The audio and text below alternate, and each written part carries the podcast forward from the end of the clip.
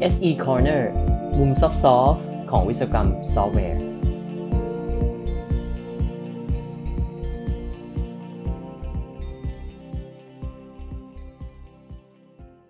สวัสดีครับ SE Corner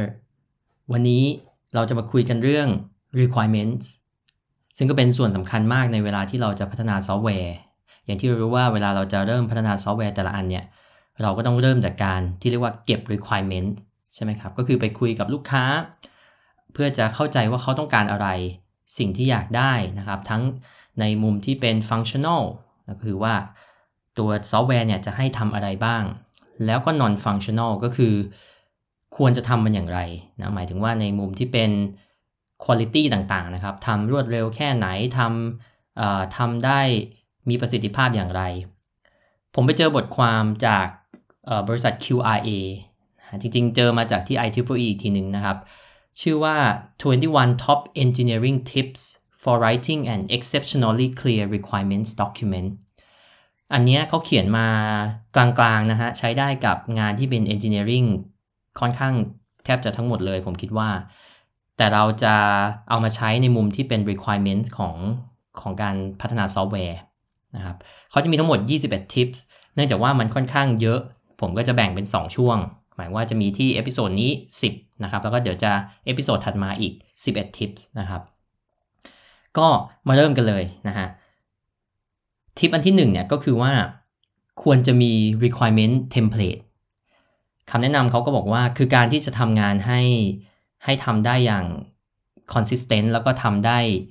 ดีโดยที่ไม่ลืมส่วนสำคัญเนี่ยก็คือว่าบริษัทหรือทีมเนี่ยควรจะสร้าง template ที่ดีขึ้นมา template อาจจะมีอะไรบ้างนะครับ template ก็คือเรียกว่าเป็นเหมือน document template ที่ว่ามันจะต้องมีอ่ามี title นะครับ มี guideline ว่าแต่ละส่วนเนี่ยจะจะประกอบด้วยอะไรบ้าง แล้วก็เนื้อหาว่าเราจะถามอะไรบ้างนะครับ รวมถึงการมี standard ว่าจะใช้คำอย่างไรนะครับ มีวิธีการที่จะ trace จาก requirement ไปยังดีไซน์ไปยัง test เนี่ยยังไง ราะนั้นเขาเรียกตรงนี้ว่า boilerplate นะครับ boilerplate ก็คือเหมือนอะไรที่ทำแล้วก็เอามา reuse เอามาใช้ซ้ำๆได้แล้วเราก็ปรับปรุงไปผ่านเวลาทำงานไปรู้สึกว่าตรงนี้ยังไม่ดีก็ปรับปรุง document ตัวนี้ไปเรื่อยๆนะครับก็จะเป็นเหมือนเอกสารหลักเลยที่ทีมที่จะไปเก็บ requirement เนี่ยจะหยิบออกไปใช้ อันนั้นเป็นอย่างแรกนะครับทิปอันที่ 2 ก็คือเวลาเขียนเนื้อหาของตัว requirement เนี่ยเราควรจะมีการจัด โครงสร้างของมันให้อยู่ในรูปแบบที่เป็นลำดับชั้น เขาใช้คำว่า hierarchical structure นะครับ ก็คือว่าเราอาจจะมีการเริ่มจากว่า mission ก่อนทำอะไรนะครับ จากนั้นตัว system เนี่ยประกอบด้วย system อะไรบ้าง แล้วพอลงมาถึง system แล้วเนี่ย ในแต่ละ system เนี่ยมันมี phase ในการพัฒนาแบ่งได้เป็นกี่ phase การที่มี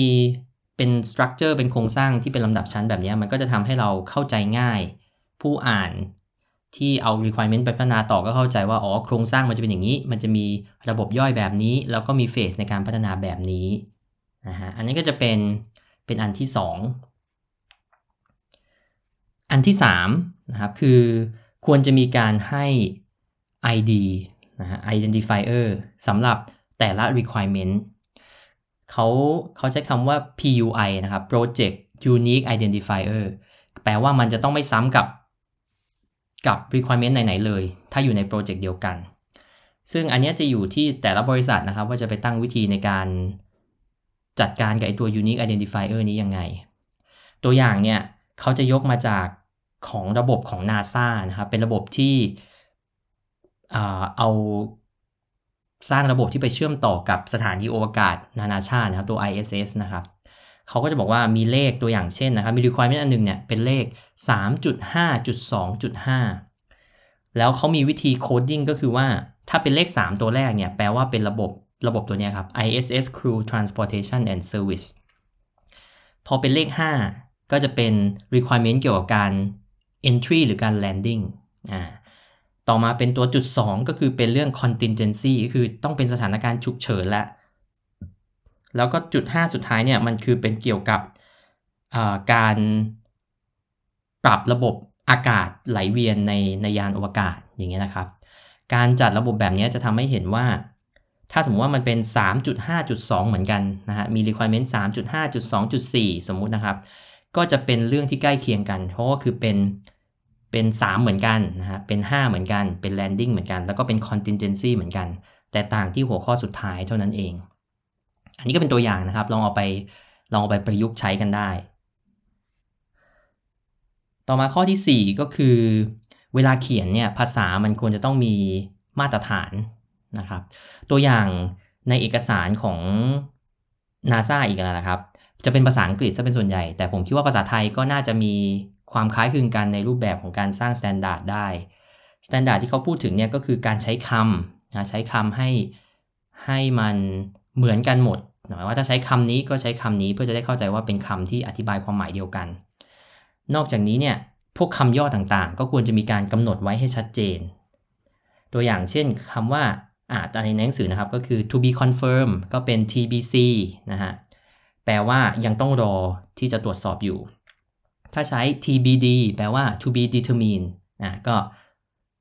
รู้แล้วแหละ แต่ว่ายัง ยังไม่สามารถทำได้ในตอนนี้อย่างเงี้ยนะฮะ to be resolved เนี่ย TBR ก็คือว่ามันมีความเห็นไม่ตรงกันอยู่นะแล้วก็ยังรอที่จะต้องที่จะต้องมาประชุมเพื่อจะ agree กัน พวกนี้ก็คือเป็นเป็นภาษาที่ต้องมีการกำหนดไว้ล่วงล่วงหน้านะฮะแล้วก็มีการเอามาใช้อย่างอย่างถูกต้องนะครับ สม่ำเสมอ ข้อที่5นะครับก็จะเป็นการใช้คำละคำ คำที่เป็น verb เลย ภาษาอังกฤษเนี่ยเขาจะแนะนำว่ามันจะมีคำอยู่ 3คำหลักๆนะครับก็คือ shall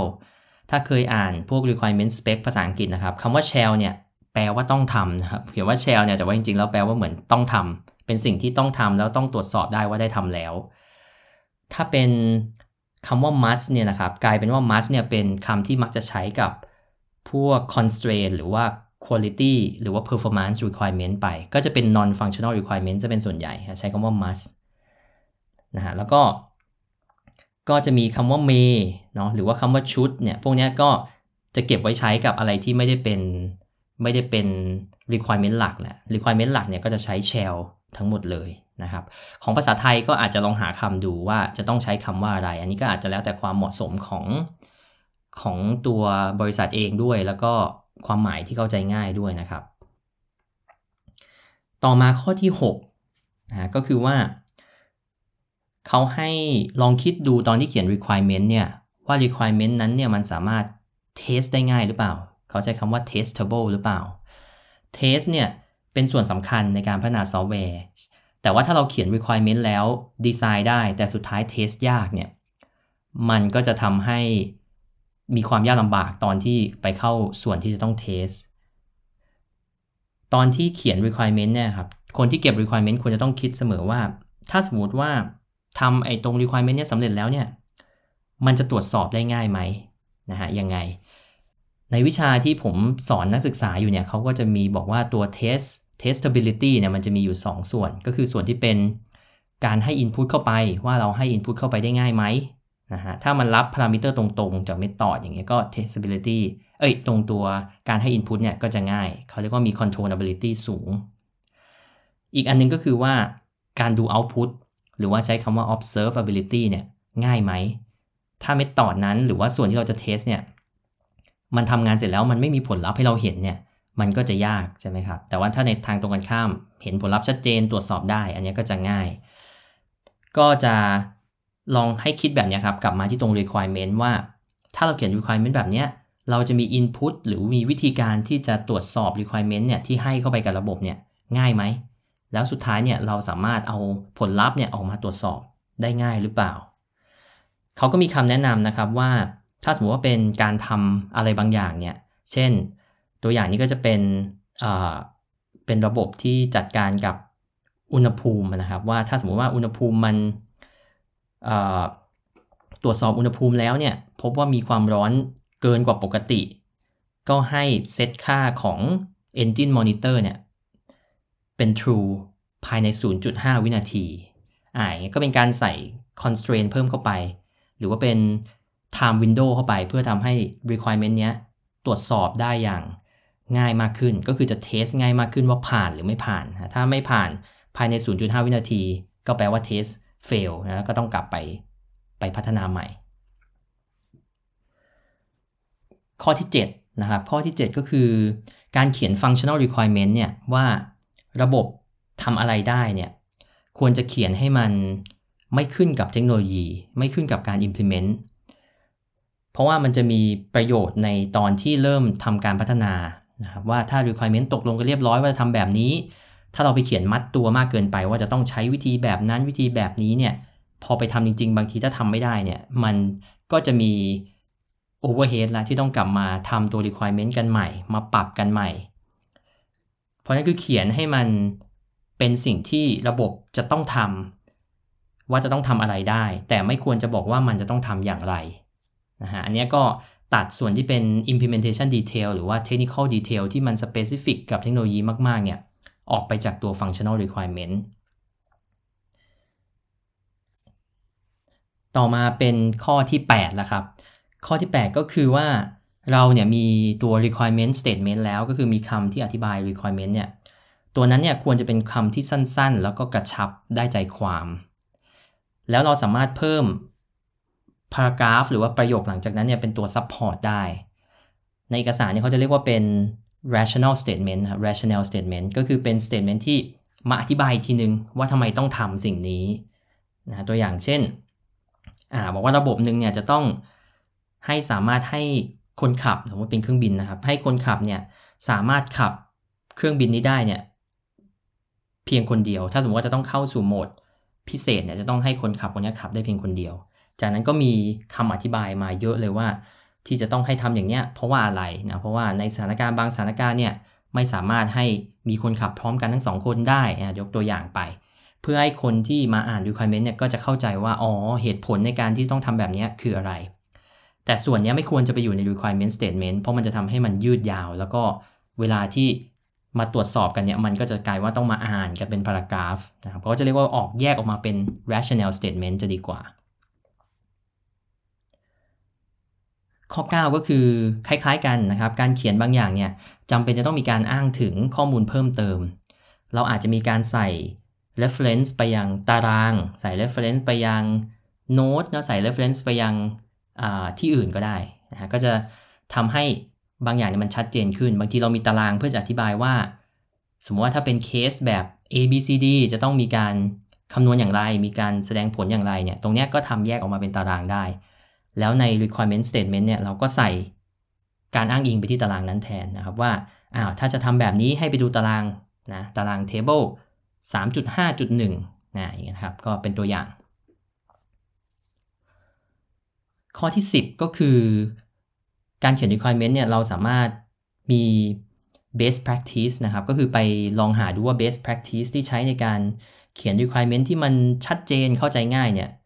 มันเป็นยังไง เขามีไกด์ไลน์ให้นะฮะว่าคือเริ่มจากตัว unique ID ก่อนที่บอกว่าเมื่อกี้ต้องมีตัว PUID ใช่ไหมครับ project unique identifier จากนั้นเนี่ยก็คือจะเริ่มด้วยตัวตัว object ก็คือตัวที่เป็นระบบนะฮะว่าอะไรระบบ System หรือว่า Spacecraft the car เนี่ยจะทำอะไรได้ แล้วก็ตามด้วย shell นะ shell ก็คือคำที่บอกว่าต้องต้องทำได้ใช่ไหมครับ แล้วก็จะเป็น action และก็คือว่าให้ทำอะไรนะตัวอย่างว่าจะต้องตัว spacecraft เนี่ยจะต้องบินนะครับด้วยระยะทาง 250 เมตร แล้วก็หมุนกลับมาได้นะครับเพื่อจะมาต่อกับระบบตัว International Space Station เนี่ยก็เป็นตัวอย่าง แล้วก็จบด้วยคอนดิชันว่าเงื่อนไขที่จะทำสิ่งนี้จะเกิดขึ้นเมื่อไหร่นะเช่นหลังจากที่ได้อันด็อกเข้าไปจากสถานีอวกาศแล้วนะฮะก็ สรุปอีกทีว่ามันมี best practice หรือว่ามี structure ในการเขียน requirement statement อยู่นะฮะลองลองหาดูนะตัวอย่างหนึ่งก็คือใช้ object บวก shell บวก action ที่จะทำแล้วก็ตามด้วย condition นะครับนี่ก็จะเป็นทั้งหมด 10 อันแรกนะฮะจากทั้งหมด 21 tips อีก 11 อันหลังเนี่ยก็น่าสนใจไม่แพ้กันนะครับเดี๋ยวผมจะเอามาคุยกันต่อใน episode หน้า ก็หวังว่าจะ นำไปใช้ได้แล้วก็มีความสุขกับการเก็บ requirement ที่จะไม่ต้องมาแก้ไขอีกในภายหลังครับ แล้วพบกันใหม่ episode หน้า สวัสดีครับ